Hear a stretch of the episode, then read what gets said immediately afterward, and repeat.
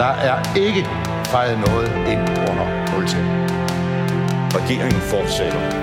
Derimod er det ikke nødvendigt, at statsministeren fortsætter. Der er ikke noget at komme efter. Per Helle, pas rigtig godt på dem. De er kun til lås. Fordi sådan er det jo. Ja, jeg kan bare sige, at der kommer en god løsning i morgen. Velkommen til Ministertid, programmet, hvor en forhenværende minister interviewer en anden forhenværende minister. Mit navn er Simon Emil Amitsbøl Bille. Jeg er tidligere økonomi- og indrigsminister, men det skal som sædvanligt ikke handle om mig. Det skal derimod handle om dig, Maja Mercado. Velkommen til. Tak skal du have. Hvor overrasket var du egentlig over, at pludselig skulle de konservative i regering efter et historisk dårligt valg og 15 måneder med en sløv venstreregering? Jamen, det blev jeg ret overrasket over. Øh, jeg var faktisk på barsel, og jeg havde fået en, øh, en datter i juni, og hun var vel de der fem måneder gammel, og så begyndte jeg at få en række sms'er fra journalister, som sådan skrev og ringede og sagde, er der noget under opsejling, og vi hører noget om regeringen, og jeg var sådan lidt ro på. Prøv at høre, jeg er politisk ordfører. Det kan godt være, at jeg er på barsel, men I would know. Trust me. og øh, så får jeg et øh, opkald fra øh, Søren Som Pape? Pape, som siger, nej, vi er på vej i regering. Og så tror jeg også, at han når at få sagt, og jeg bliver nødt til at spørge, om du vil stille dig til rådighed som minister, altså vil du komme tilbage og altså afbryde din barsel, komme tilbage øh, i politik øh, før tid, og skal vide, om jeg kan få dig med på holdet. Og så tændte jeg fuldstændig af. Altså i øh, frådende raseri over ikke at vide, at der havde været hele den her proces. Og jeg tror faktisk, det ender med, at jeg smider røret på. Og jeg, jeg er ikke typen, der smider røret på, men jeg var simpelthen så gal, og jeg, jeg tror måske også, du kender det der med, at der er ting, der er foregået en lang proces, og jeg har ikke vidst noget om det. Og du sad jeg højt var- i partihierarkiet. Ja, jeg sad i ledelsen i partiet. Det var helt vildt. Så gik jeg ind til min mand. Han kigger på mig, og så siger han, hvad var det? Så siger jeg, det var Søren Pape, som spurgte, om jeg ville være minister. Hvad svarede du så? Jeg smækkede røret på. Så sagde han, nu ringer du op igen. og så ringede jeg op igen. Og det vender vi tilbage til lige om lidt. Maja Mercado, konservativ børne- og socialminister 2016-19 i Lars Lykke Rasmussens VLAK-regering.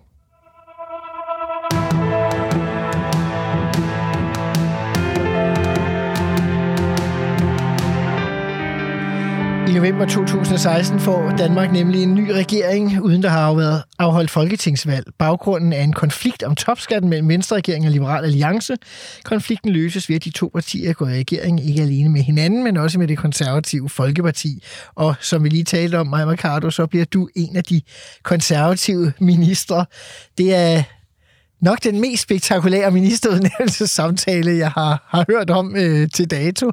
Øh, hvad sagde du så i anden runde, da I havde en lidt... Øh, hvordan øh, sagde? Hvordan vender man lige tilbage Ja, er fra det. den? Øhm, så sagde jeg ja tak.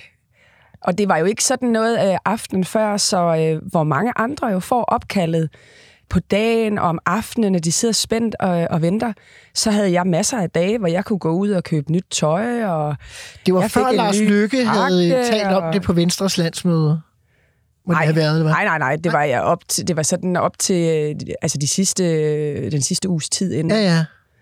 Men jeg vidste jo godt, at der var øh, posterne ved at blive fordelt, og jeg var jo blevet spurgt øh, om... Nå, så kommer der en ny samtale senere, hvor Så du så kom skal der den. spørges rigtigt, selvfølgelig. Så kom der selvfølgelig den formelle samtale Ja. om aftenen, hvor Lars Lykke så ringede.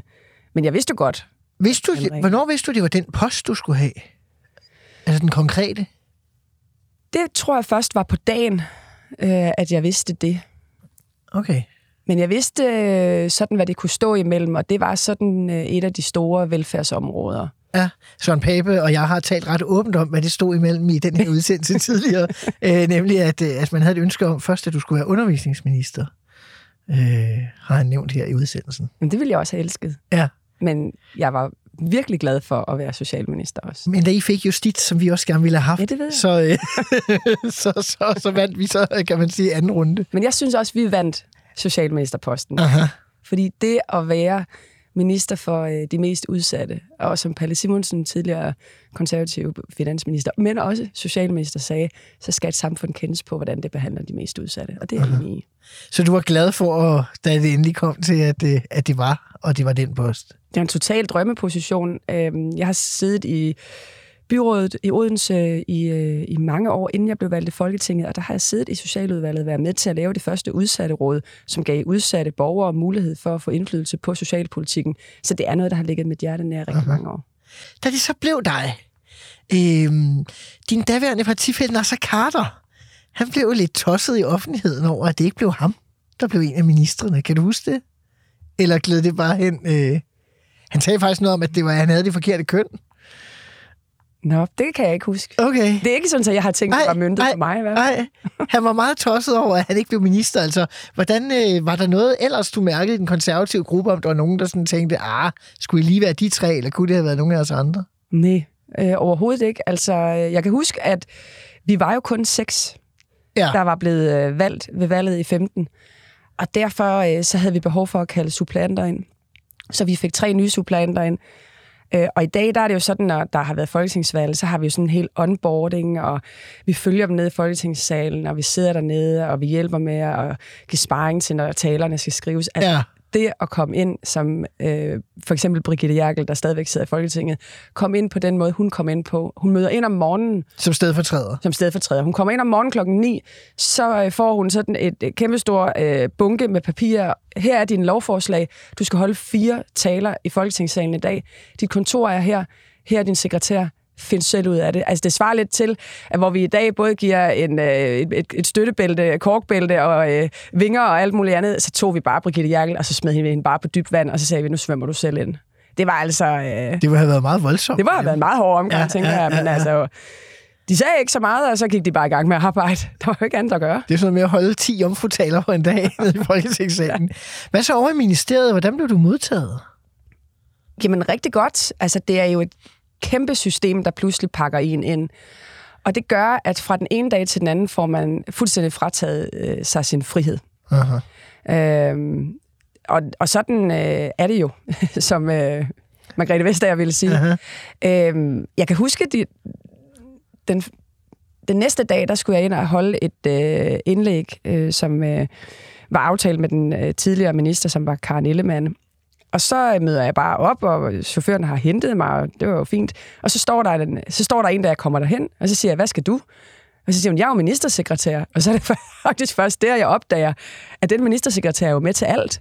Havde jeg ikke sådan lige spekuleret over inden, eller reflekteret over. Øh, men Julia, hun var med øh, fra det tidspunkt, og så øh, fulgte hun ellers bare med rundt. Og det vi måske skal fortælle lytterne, det er, at øh, Karen Ellemann var jo social- og indrigsminister, Mhm. så vi to havde faktisk øh, fælles øh, tiltrædelsesreception i ministeriet. Ja, Øhm, og, det, og det skulle splittes op. Hvor stor en opgave? Var, det er noget, du bemærkede meget over hos dig, fordi I blev jo i bygningen. Øh, altså betød det noget, det der med, at det skulle splittes op, ministeriet, i, i sådan opstartsarbejdet egentlig? ja det betød jo... Øh, det betød noget, at øh, departementchefen så forsvandt. Der var flere andre øh, af de Ministerchaufføren og den anden ministersekretær. De ledende medarbejdere, ja, de, øh, de tog jo med dig ja. over i økonomi- og indrigsministeriet. Men altså, så fik, øh, så fik jeg jo den erfaring, at jeg var med til at ansætte øh, den departementchef, som efterfølgende...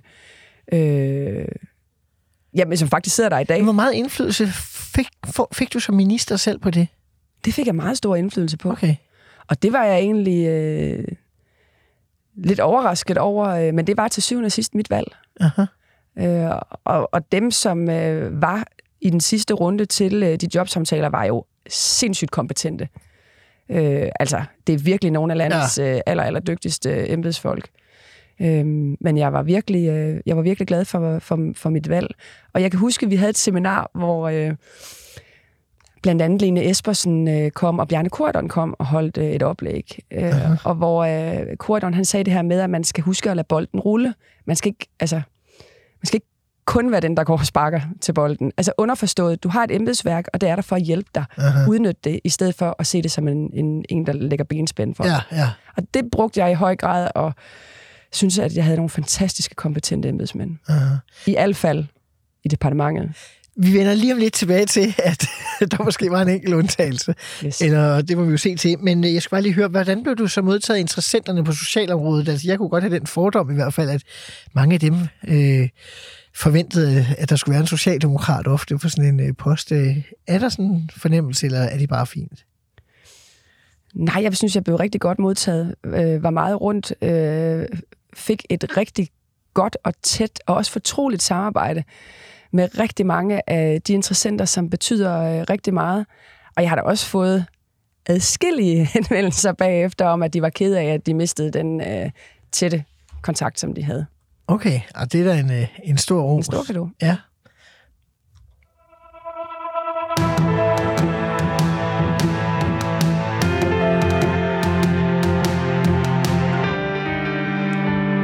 Tænker, vi lige så godt kan rive plasteret af med det samme. Den 9. oktober 2018 holder du, Maja Mercado, et pressemøde om en sag, som de fleste vel stadig husker, sagen om... Britta Nielsen.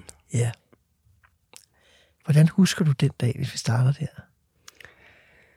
Jamen, vi havde jo en lancering af et stort klimaudspil tidligere på dagen, øh, Simon, øh, og der var du selv med, hvor vi havde lejet den her elbus, vi kørte rundt i, og så øh, skulle vi stille os op foran pressen, og jeg var med som konservativ øh, medlem af koordinationsudvalget, og øh, stod jo og øh, lavede nogle tråde til Connie Hedegaard og den store grønne konservative fortælling, og mine tanker var alle andre steder Aha. end på klima. Aha. Øhm, fordi jeg vidste, at samme formiddag, så ville der gå øh, en klokke ud fra Ritzau øh, med invitation til pressemødet øh, med meddelelse om, at en medarbejder øh, altså havde stjålet øh, 130 millioner kroner. Øh, eller 120, jeg kan ikke huske det præcis tal, hvad det endte på. Men, men det var sådan helt surrealistisk at stå i, i den bus, og, øh, og vi er faktisk ikke færdige med pressemødet, da klokken fra Ritzau kommer øh, ud, og så kan jeg huske, at øh, Michael Stur fra TV2, han står og kigger ned på sin telefon, så kigger han op, så peger, altså scanner han sådan forsamlingen, så ser han mig, så peger han på mig, og så går han over til mig, og så tænkte jeg, nu breaker den. Aha. Hvad gjorde han så? Så kom han over med sin, øh, sin, sin telefon, havde indstillet den på at optage, og så sagde han, har du en kommentar nu? Og så sagde jeg, jeg vil gerne invitere dig over i, øh, i Socialministeriet og, og uddybe, ligesom med alle de andre journalister, men Og da du så sad er der med, med embedsmænd og, og hele verdenspressen, eller den danske verdenspresse, øh, at sige, hvad, hvad går igennem dit, øh, dit hoved og din krop, øh, mens du sidder der? Jamen egentlig en, øh, en følelse af, at nu kan vi endelig fortælle det. Det er jo også der, altså, hvis man sidder udefra, tænker man jo, hvorfor i alverden kommer det her på dagen, hvor regeringen selv præsenterer et klimaudspil. Altså, vil den bare ikke have opmærksomhed på den grønne dagsorden? Aha. Men det var ikke op til os. Det var jo Søjk, som gav grønt lys, og i det øjeblik Søjk sagde, nu er der grønt lys, så vidste vi, at så skulle vi køre, og så skulle det ud Aha. dagen efter. Øhm, og på det tidspunkt, der havde jeg jo allerede øh, orienteret socialordførende øh, på øh, et møde, øh, faktisk nogle uger forinden, og de havde alle sammen holdt tæt. Det er faktisk ret imponerende. Det var rigtig imponerende. Vi endte med at sende 13 fortrolige orienteringer over til socialordførende, og der var ikke læk øh, undervejs. Det øh, må sige at være imponerende, og det var på en eller anden måde også en vild omgang at fortælle det, fordi jeg kan huske både Pernille rosenkrantz teil og Pernille Skipper sad i rummet, øh, og vi havde egentlig en diskussion i ministeriet om, altså, skulle vi bare nøjes med bare at sende det, eller skulle vi fortælle det, altså ansigt til ansigt, så kunne de også stille nogle spørgsmål. Og jeg insisterede på det sidste, selvom ministeriet egentlig syntes, det andet var, var, var øh, oh, altså, Det var nok. tilstrækkeligt. Ja. Ja.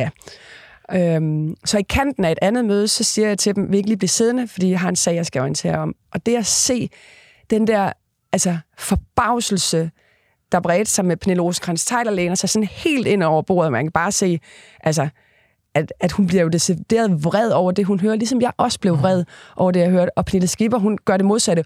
Hun læner sig tilbage, sådan nærmest altså, slår ud med armene og siger, hvad i alverden foregår der? Altså, de der to forskellige kropspositurer, dem, øh, dem, dem glemmer jeg heller ikke. Altså, jeg fortælle, øh, jeg simpelthen gåsehud lige nu, fordi det, det er jo så vildt.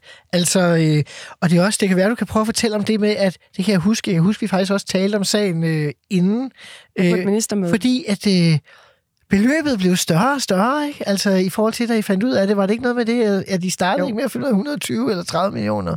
Jo, altså, jeg er taget på øh, udvalgsrejse med Socialudvalget øh, til Grønland, og er lige øh, landet i Sisimiut, da jeg får, øh, og der er ministersekretæren jo også med, for hun er med overalt.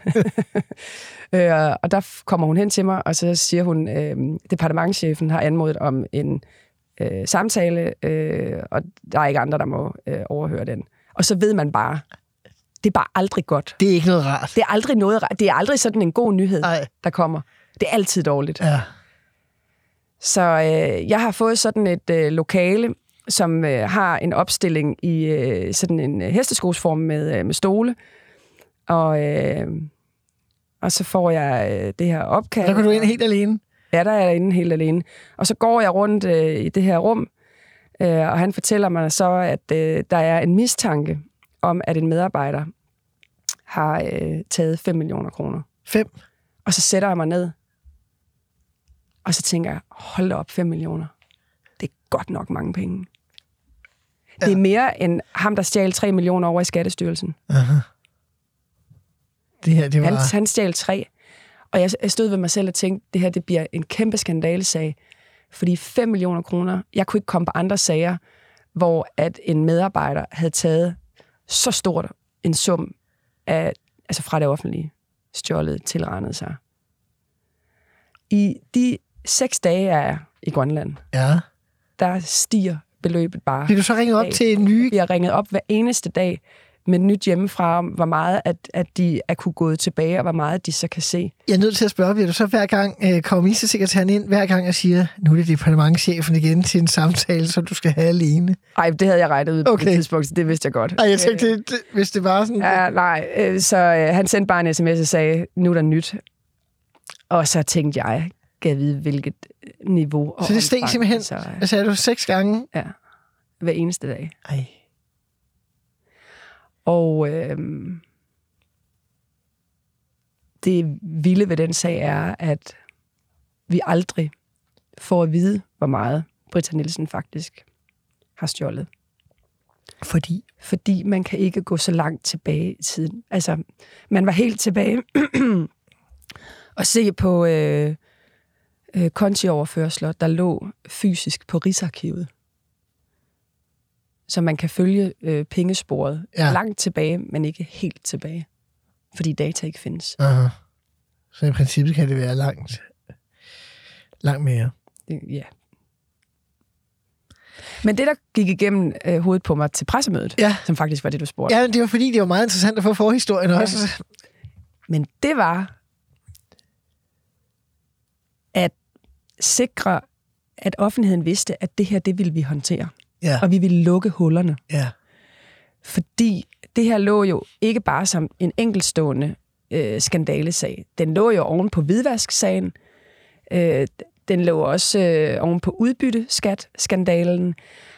Og det skulle ikke øh, hedde sig, at øh, vi gjorde alt, hvad vi kunne for at indgyde den tillid, at det her, det ville vi løse. Og jeg satte mig virkelig for, at det her, det skal vi have løst. Vi skal have lukket Mm-hmm. øh, de huller, således at øh, man ikke igen vil kunne stå i en situation, hvor en medarbejder kan agere øh, på den måde.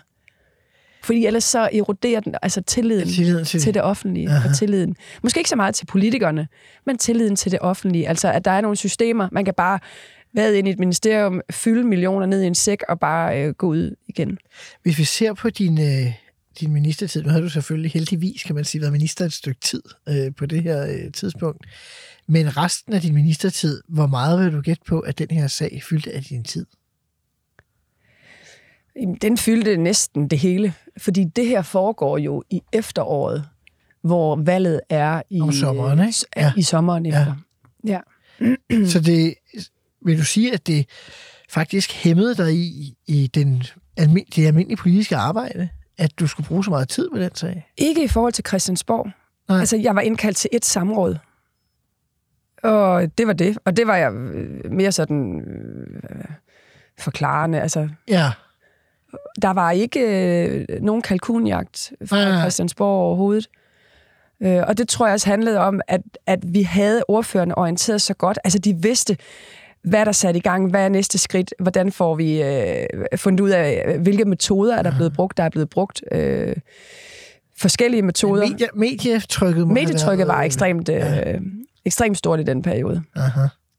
Så på den måde brugte jeg rigtig meget tid på sagen. Ja, Fordi det blev ved med at være spørgsmål. Vi, vi, jeg besluttede i ministeriet, at vi skulle kunne give øh, øget altså, indsigt. Øh, når der blev begæret aktindsigt, så skulle vi kunne udlevere det, vi kunne. Altså, man måtte ikke holde noget tilbage, bare fordi, at det ikke lige faldt inden for aktindsigtreglerne. Øh, var der noget, så skulle vi udlevere det. Det var, øh, det var mit, øh, mit ønske.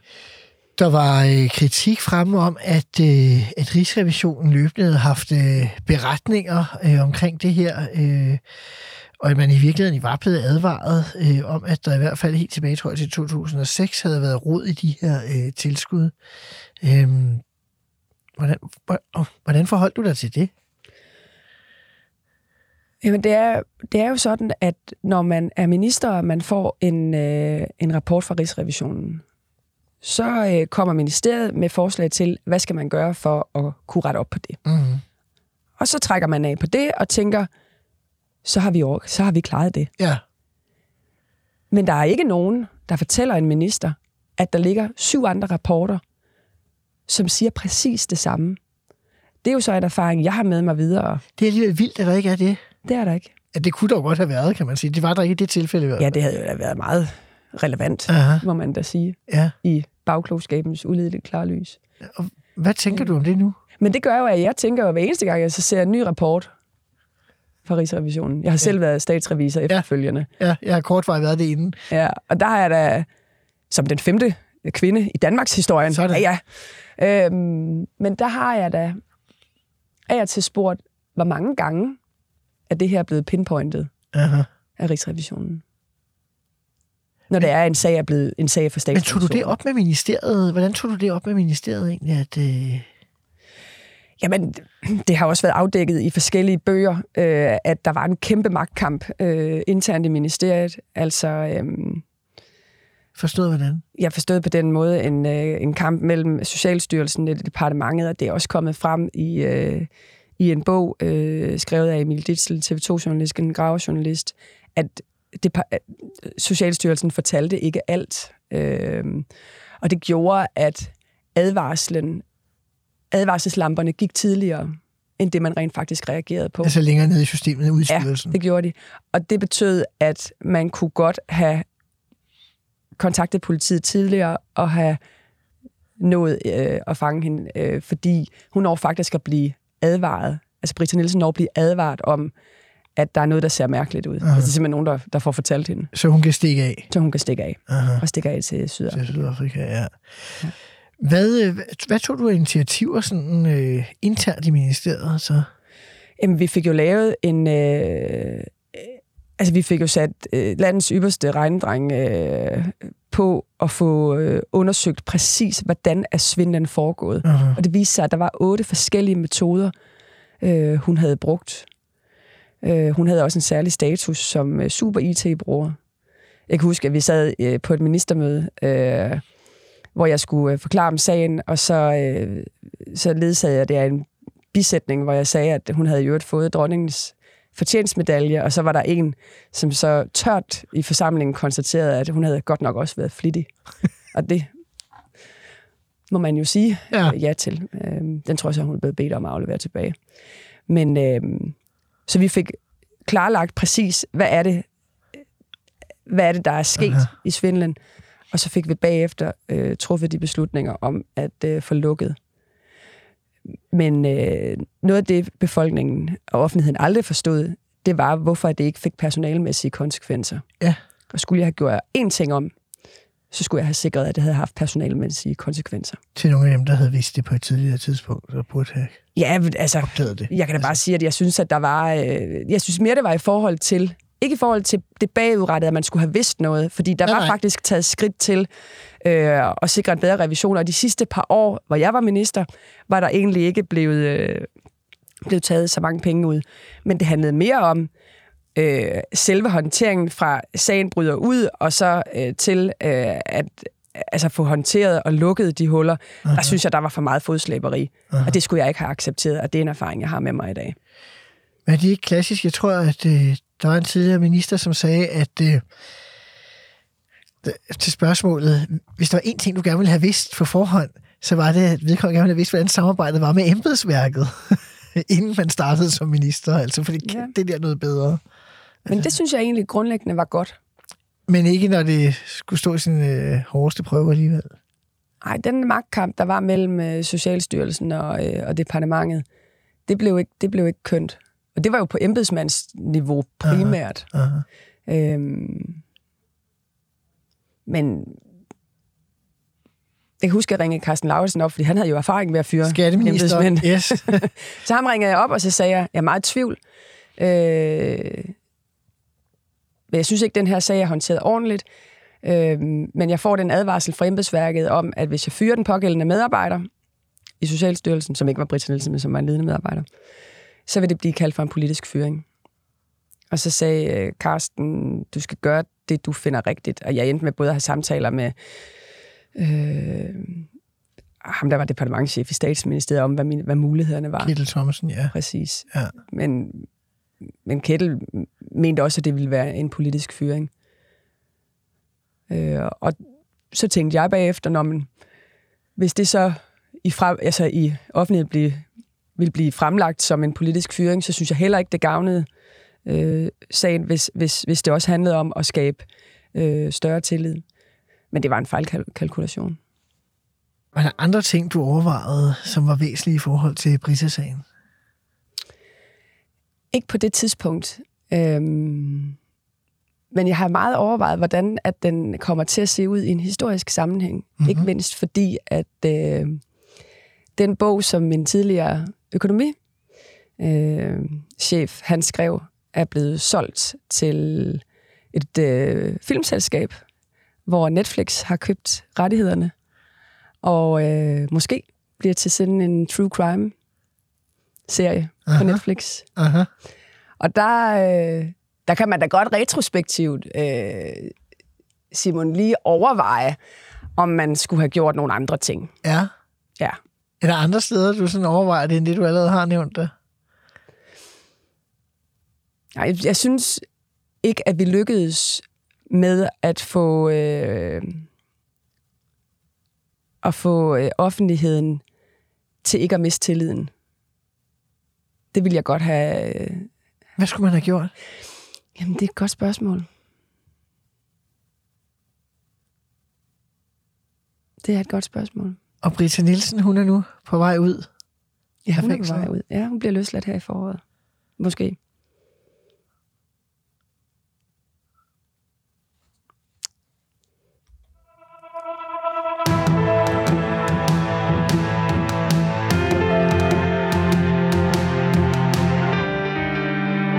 Nu skal vi til det, der hedder fem faste spørgsmål, som jeg stiller til alle de minister, der kommer forbi programmet, og således også til dig, Maja Mercado. Det første, det hedder, er der noget, du gerne vil have gennemført, og her tænker jeg mere på noget politisk øh, i din ministertid, som du ikke nåede at få gennemført? Jeg vil gerne have sikret socialpolitikken bedre. Ja, Du skriver også i din øh, bog, som jeg jo har læst, og øh, som jeg jo synes er, øh, er rigtig god, at øh, sådan hen over natten, så, øh, så fjerner man satspuljen. Men man satte aldrig noget i stedet. aha. Og, øh, og det skete jo nærmest lige øh, op til, øh, til valget. Øh, vi nåede i hvert fald ikke om på den anden side, hvor der skulle have været en, øh, Den første... den første finanslov efter. Nej. Men man skulle have lavet et, øh, hvad kan man sige, en ramme for, hvordan vil man, øh, hvordan vil man udvikle socialpolitikken. I dag der har man jo resterne af satspuljen, det der hedder SSA-reserven, Aha. så har man faktisk ikke andet. Så det at have sikret socialpolitikken, Aha. Øh, det var der er lagt øh, forberedende spor til, men det er ikke blevet til noget i dag. Men oplevede du det som om, at, øh, at de kommer og stjal satspuljen i virkeligheden, uden rigtig at have, have tænkt dybere over, hvad man så skulle gøre sammen med jer? Eller? Nej, fordi det var jo rigtigt, altså, det var jo rigtigt set, øh, og øh, at øh, det ikke skulle være satsreguleringen, som jo er øh, penge fra øh, øh, kontanthjælpsmodtagere og andre, som skulle gå til at finansiere øh, de mest udsatte. Altså, det er sådan lidt at fodre hunden med sin egen hale, så det var jeg sådan set enig i. Ja. Men jeg synes bare, at i den øh, finanslovsaftale, hvor man aftalte det, Aha. at der skulle man samtidig øh, have været lidt mere, og altså lagt sporene mere konkret, også fordi det kunne også have bundet øh, den socialdemokratiske regering, som fulgte efter. Det er måske svært øh, at stille øh, det andet faste spørgsmål, men det vi lige har diskuteret, det hedder, hvad, er de minister, hvad var de ministertids værste øjeblik?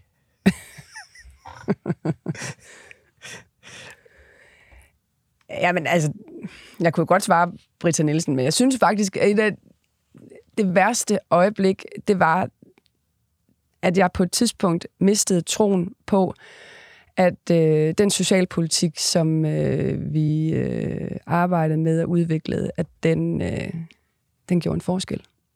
Du, mist, du mistede troen. Ja, den kom tilbage. Men, Hvornår mistede du? Jamen, det gjorde jeg ved en sag, øh, som var en overgrebssag, øh, hvor en mand havde forgrebet sig på øh, børn i to kommuner. Det ene sted som øh, pædagog, det andet sted som spejderleder, og der var billeddokumentation, og det var en helt forfærdelig sag. I den ene kommune, der gjorde man det, man skulle. Man øh, gav forældre og børn al den bistand og al den hjælp. I den anden kommune, der gjorde man ingenting. Og den sag bliver jeg så bekendt med, fordi at en forælder øh, kontakter mig. Og så tager vi jo fat i kommunen, og så siger, øh, uanset hvor et overgreb finder sted, om det er til spejder, eller hvor det er henne, eller det er i en børnehave, så uanset hvor, om det er hjemmes fire vægge, Aha. så skal de her børn og den her familie have hjælp. Og så siger de, det, det kunne de slet ikke forestille sig, at det var deres opgave, fordi det var jo ikke foregået øh, i regi af det offentlige. Og, så, og der mistede jeg troen på socialpolitik, fordi på ryggen af... Altså, der har været så mange sager om social, øh, mi, altså om misbrug og sociale sager.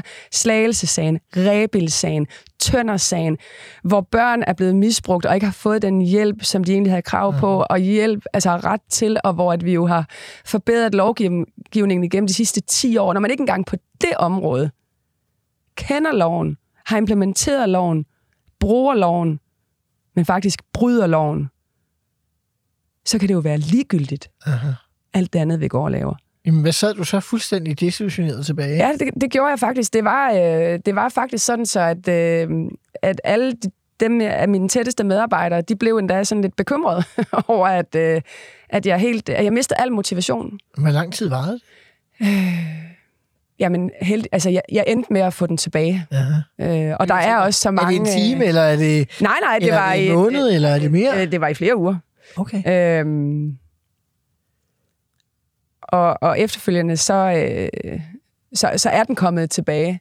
Men det gør, du op at- af det her øh, politiske øh, hul? Eller Hul. Ja, det var et hul. Ja, hvordan kommer du op igen? Jamen ved så at, øh, at komme ud og opleve, når der er lovgivning, man har vedtaget, som så rent faktisk virker, og som bliver brugt efter hensigten. Fordi, og jeg, jeg havde faktisk, øh, jeg konfronterede faktisk borgmesteren i den pågældende kommune. Okay. Øh, mødte ham øh, tilfældigt, og gik over og sagde, jeg har den her sag, og, og, og, og du er bekendt med den, og, og du har gjort noget, og så sagde han, det vil da også godt give dig en undskyldning for. Og så kiggede jeg på ham og sagde, du skal jo ikke sige undskyld til mig. Nej. Du skal sige undskyld til de børn. Du skal hjælpe de børn. Aha. Og der var, jeg, jeg kan stadig mærke, at jeg bliver sådan helt vred over det.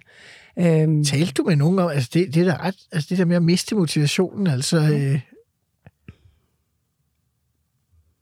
talte nej, jeg tror jeg, jeg tror, jeg genfandt den ved at komme ud og, okay. Og opleve øh, jamen, altså nogle af de gode ting, der også er ved socialpolitik. Men det kunne godt være, hvis man som minister mister sin motivation, at man taler med sin partiformand, man er jo selvfølgelig bange for, at så skifte en ud, det ved jeg ikke, men... Nej, det tror jeg. Men jeg tror, det er... Jeg tror ikke... Altså, det er jo et, et område, socialområdet, men også handicapområdet, hvor at, at der er jo ikke som på sundhedsområdet eller på beskæftigelsesområdet, ligger sådan nogle meget klare regler. Hvis du fejler det, så skal du have det her. Men, men, men hvor det er øh, mere afhængigt af en, af en individuel vurdering, og det gør bare, at der er nogen, der ryger mellem to stole. Og det kunne jeg mærke, at, at til sidst, at, at det, øh, det kan man ikke lade være med at tage ind, når man bliver konfronteret med, med, med rigtig mange øh, triste skæbner, så, så tager man det. Det tror jeg også, man skal, ellers er man jo ikke et menneske. Er der noget, du er flov over for din ministertid?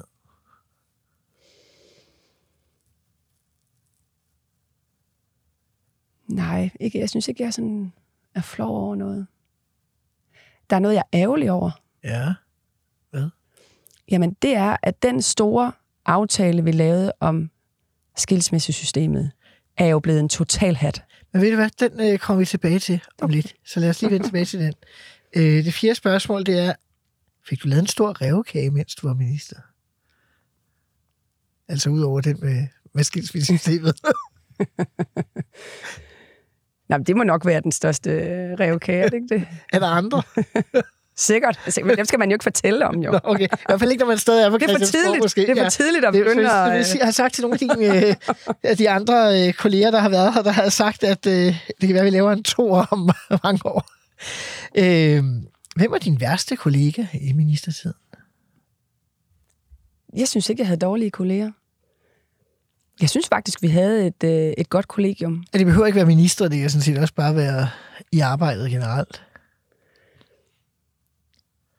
Mm, jamen, det synes jeg ikke, jeg, Jeg har prøver at formulere det på en anden måde. Ja. Var der nogen, der skuffede dig i forhold til, til samarbejder? Nej.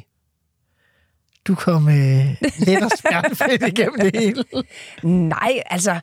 Jeg havde jo Pernille rosenkrantz teil som jo var en fyre øh, dame, øh, men det vidste jeg jo, og hende og jeg havde faktisk et rigtig, rigtig godt øh, samarbejde på lange stræk. Jeg har også haft efterfølgende, hvor hun har været minister, så jeg synes ikke, der er nogen, der har skuffet mig.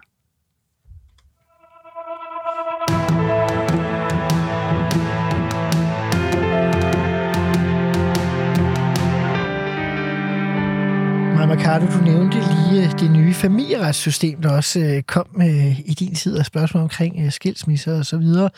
Øhm, nu fortalte du allerede, at der er der måske noget, der ikke var så godt ved det, men lad os starte et andet sted. Hvorfor var det vigtigt?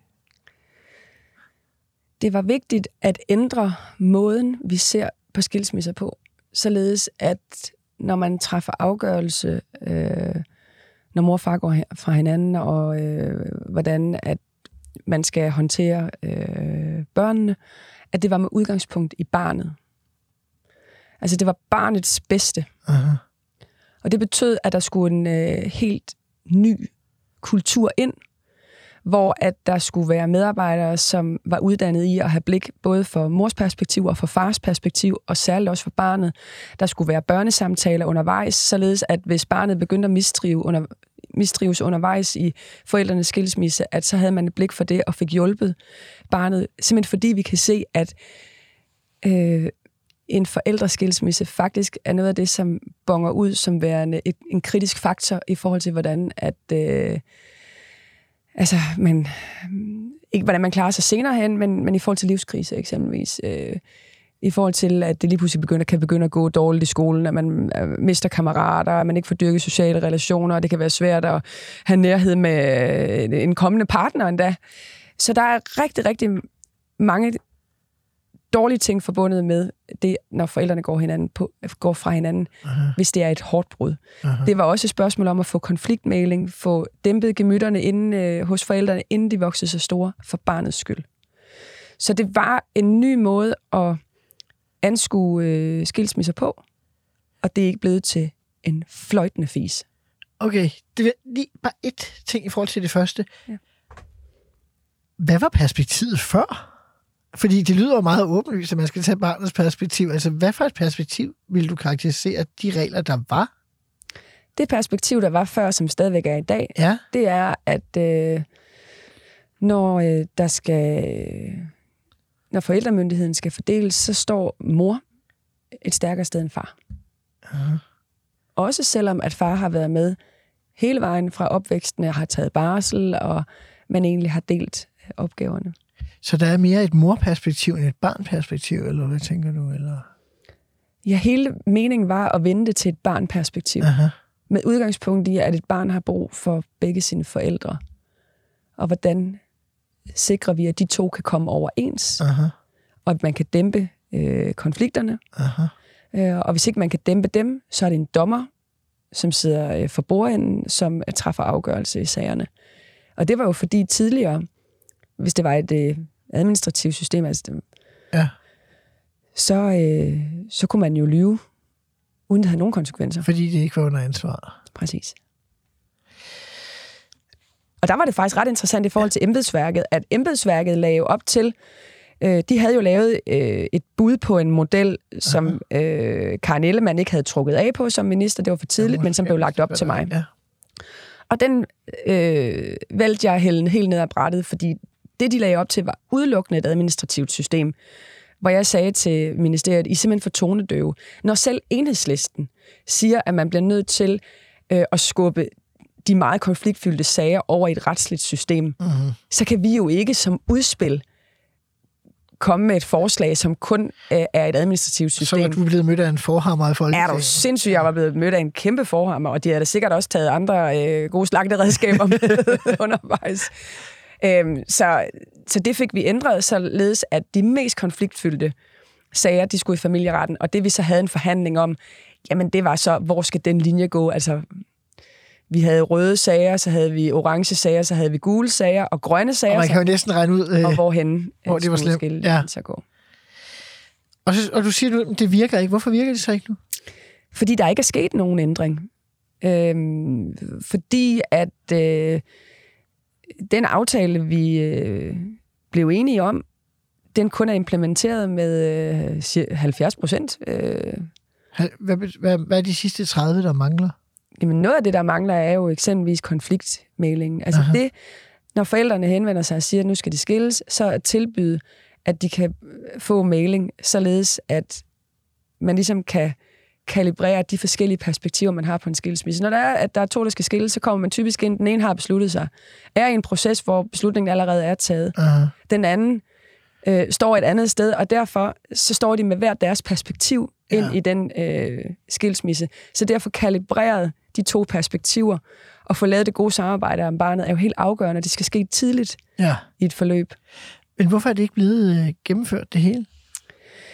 Jamen grundlæggende, fordi der manglede penge, og det har vi jo så haft et stort, større slagsmål om, øh, hvis skyld var det. Øh, Det vil jeg jo til min død sige, at øh, det var Socialdemokratiet, som jo valgte at lægge, hvad kan man sige, lægge snittet således, at der var flere sager, som skulle sendes i retten, øh, og dermed så øh, blev det dyrere. Jeg kan huske, at jeg sad og kiggede på embedsmændene og på øh, departementchefen og sagde, kan bukserne holde i forhold til økonomien?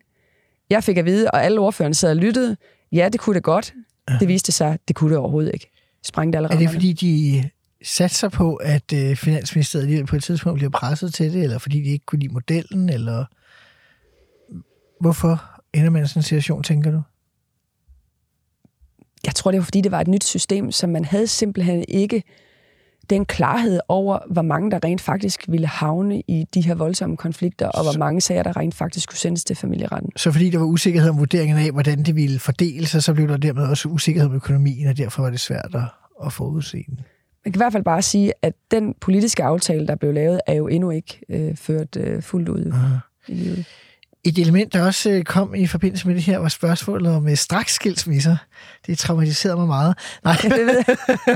forstået på den måde, at, og, det kan man sige, det er du ikke så meget skyld i, men da nogle af os sad øh, sammen med Søren Pape og Brian Mikkelsen oppe på, på, Christians, nej, på Marienborg og skulle forhandle ved LAK-regeringen, der var et af ønskerne fra de konservative, jo, at man skulle afskaffe straksskilsmisserne. Det var faktisk en af de få ting, vi aftalte ikke at ændre i den her regeringsperiode. Øh, ja, jeg betragter det jo lidt som en revkage, at I alligevel fik det, fik det gennemført. Øh, Gør du også det?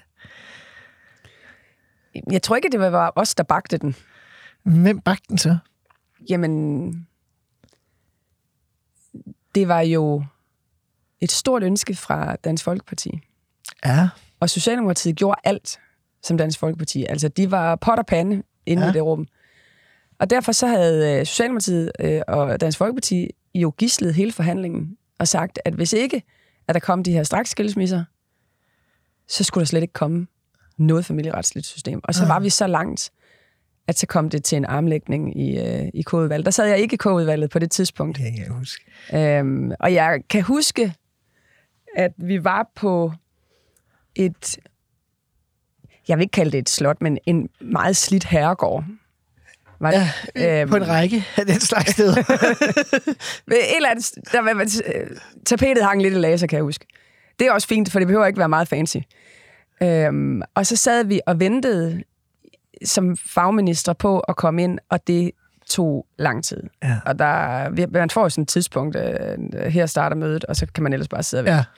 Og der var gået en time, der var gået to timer, der var gået tre timer. På et tidspunkt, så siger Carsten Lauritsen, øh, jeg sad sammen med Mette Bock og Carsten Lauritsen, skal vi ikke spille kort?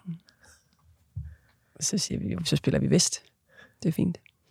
Så siger jeg, øh, eller en af de andre, kan jeg ikke huske, men en eller anden siger, så spiller vi om familieret, øh, det familieretslige system om straks skilsmisserne. Den der, øh, hvis Mette Bock vinder, så bliver det ikke til noget. Hvis mig vinder, så bliver det og så kan jeg ikke huske med Carsten Lauritsen. Jeg kan i hvert fald huske, at jeg vandt den omgang vist. Og så tænkte du, nu, nu bliver det sådan. Og så kan jeg huske at komme ind, og jeg var jo i godt humør, jeg havde siddet sammen med gode kolleger, og det havde været en måned, ja. det havde været langt. Ja. Virkelig langt, men så sad jeg med gode kolleger. Og så kommer jeg ind, og så øh, er der bare virkelig dårlig stemning i K-udvalget. Altså, virkelig dårlig stemning. Selv for kodvalget dårlig stemning. Øh, og, øh, og vi skal tale om det her familieretslige system. Og så kan jeg huske, at øh, Anders øh, Samuelsen, han sådan kaster et papir hen over bordet, og så siger han, du har jo fået din straks skilsmisse, siger han så til mig. Og så kigger jeg på ham, og så siger det ved jeg da godt, jeg har vundet min vest for en time siden. Og man kan sige, at du havde fået din straksskilsmisse, det er jo sådan set rigtigt, fordi øh, øh, man kan sige, jeg tror, vi oplevede det som, at vi havde lige haft det her skattecirkus i julen, og vi var så svage, så vi kunne ikke gøre så meget. Vi brugte det dog til at få nogle lempelser af folkeskolereformer på undervisningsområdet til gengæld for, at vi skulle sige ja til det her. Det blev så bare offentliggjort først øh, øh, lang tid senere.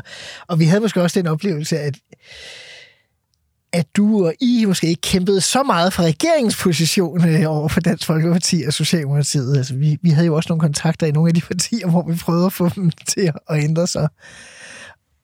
Øh, jeg synes lige meget vigtigt, at de tre partier, vi talte med, så var der jo nogen, der var villige til at, at imødekomme os, hvis bare de andre var. Jeg synes faktisk, jeg var meget lojal over for regeringen. Og jeg, jeg kom ikke sådan med andre sådan forslag, og hvis man lige kunne, og så kunne man, og så kunne... Øh, altså, så det var ikke sådan, at jeg havde sådan øh, skinforhandlinger. Det havde jeg ikke. Men du kastede dig ikke ind i kampen på den måde for at få bevaret straksskilsmisserne, kan man ikke sige det?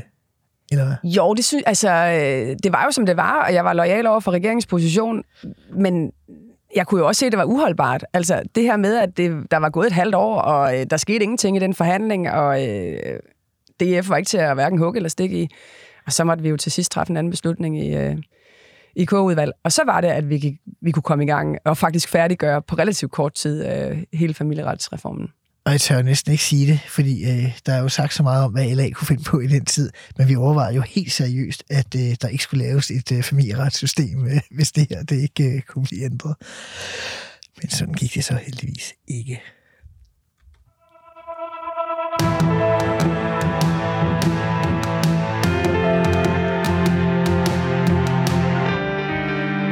Et andet initiativ under VLAK-regeringen var den såkaldte ghettopakke. Jeg havde selv fornøjelsen af at være formand, hvis man kalder det det, øh, for den tværministerielle arbejdsgruppe, der stod bag.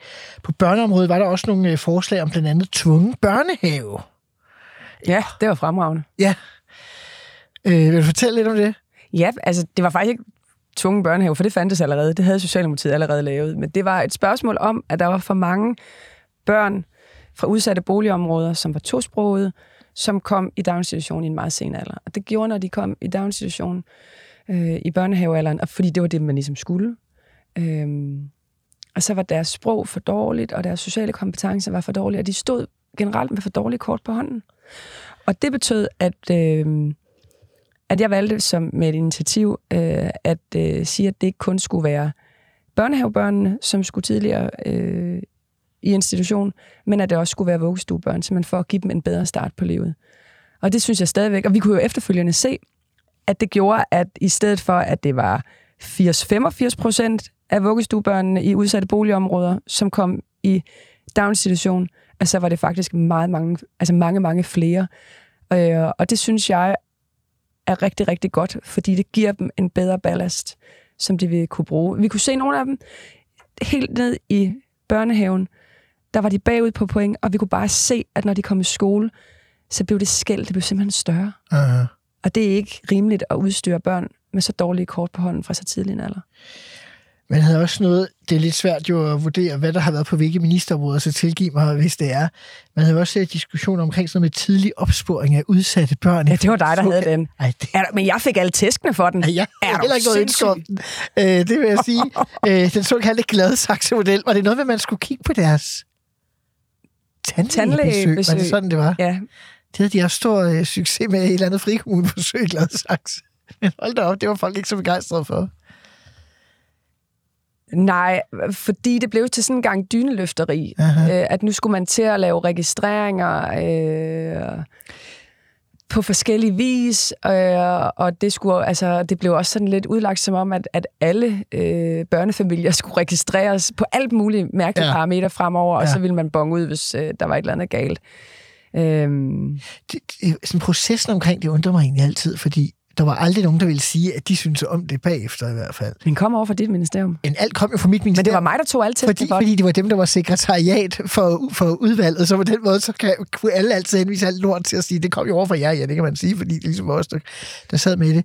Men pointen var, jeg kan huske, der var et møde, jeg ved ikke, om du var med til det, fordi det var i koordinationsudvalget, øh, og jeg kan ikke huske, om det var før eller efter, du kom ind i koordinationsudvaldet, hvor Lars Lykke siger, er vi helt sikre på, at det her forslag er en god idé? Og han sådan appellerede nærmest til, om Liberal Alliance ikke kunne have et eller liberalistisk øh, freak-out omkring det her, så vi kunne få pillet ud. Og vi prøvede sådan at spørge sådan lidt i partiet, der var sgu ikke rigtig nogen, der gad at interessere sig for den sag, og så gled den igennem, selvom statsministeren faktisk løftede et stort rødt flag om, at det her bliver sikkert et problem. Det er sådan nærmest det, der er mig mest øh, omkring det. Men Ja, det var i hvert fald voldsomt bøvlet, øh, og jeg brugte utrolig lang tid øh, og meget energi på at sige, at vi havde ikke til hensigt at øh, overvåge samtlige børnefamilier i det her land.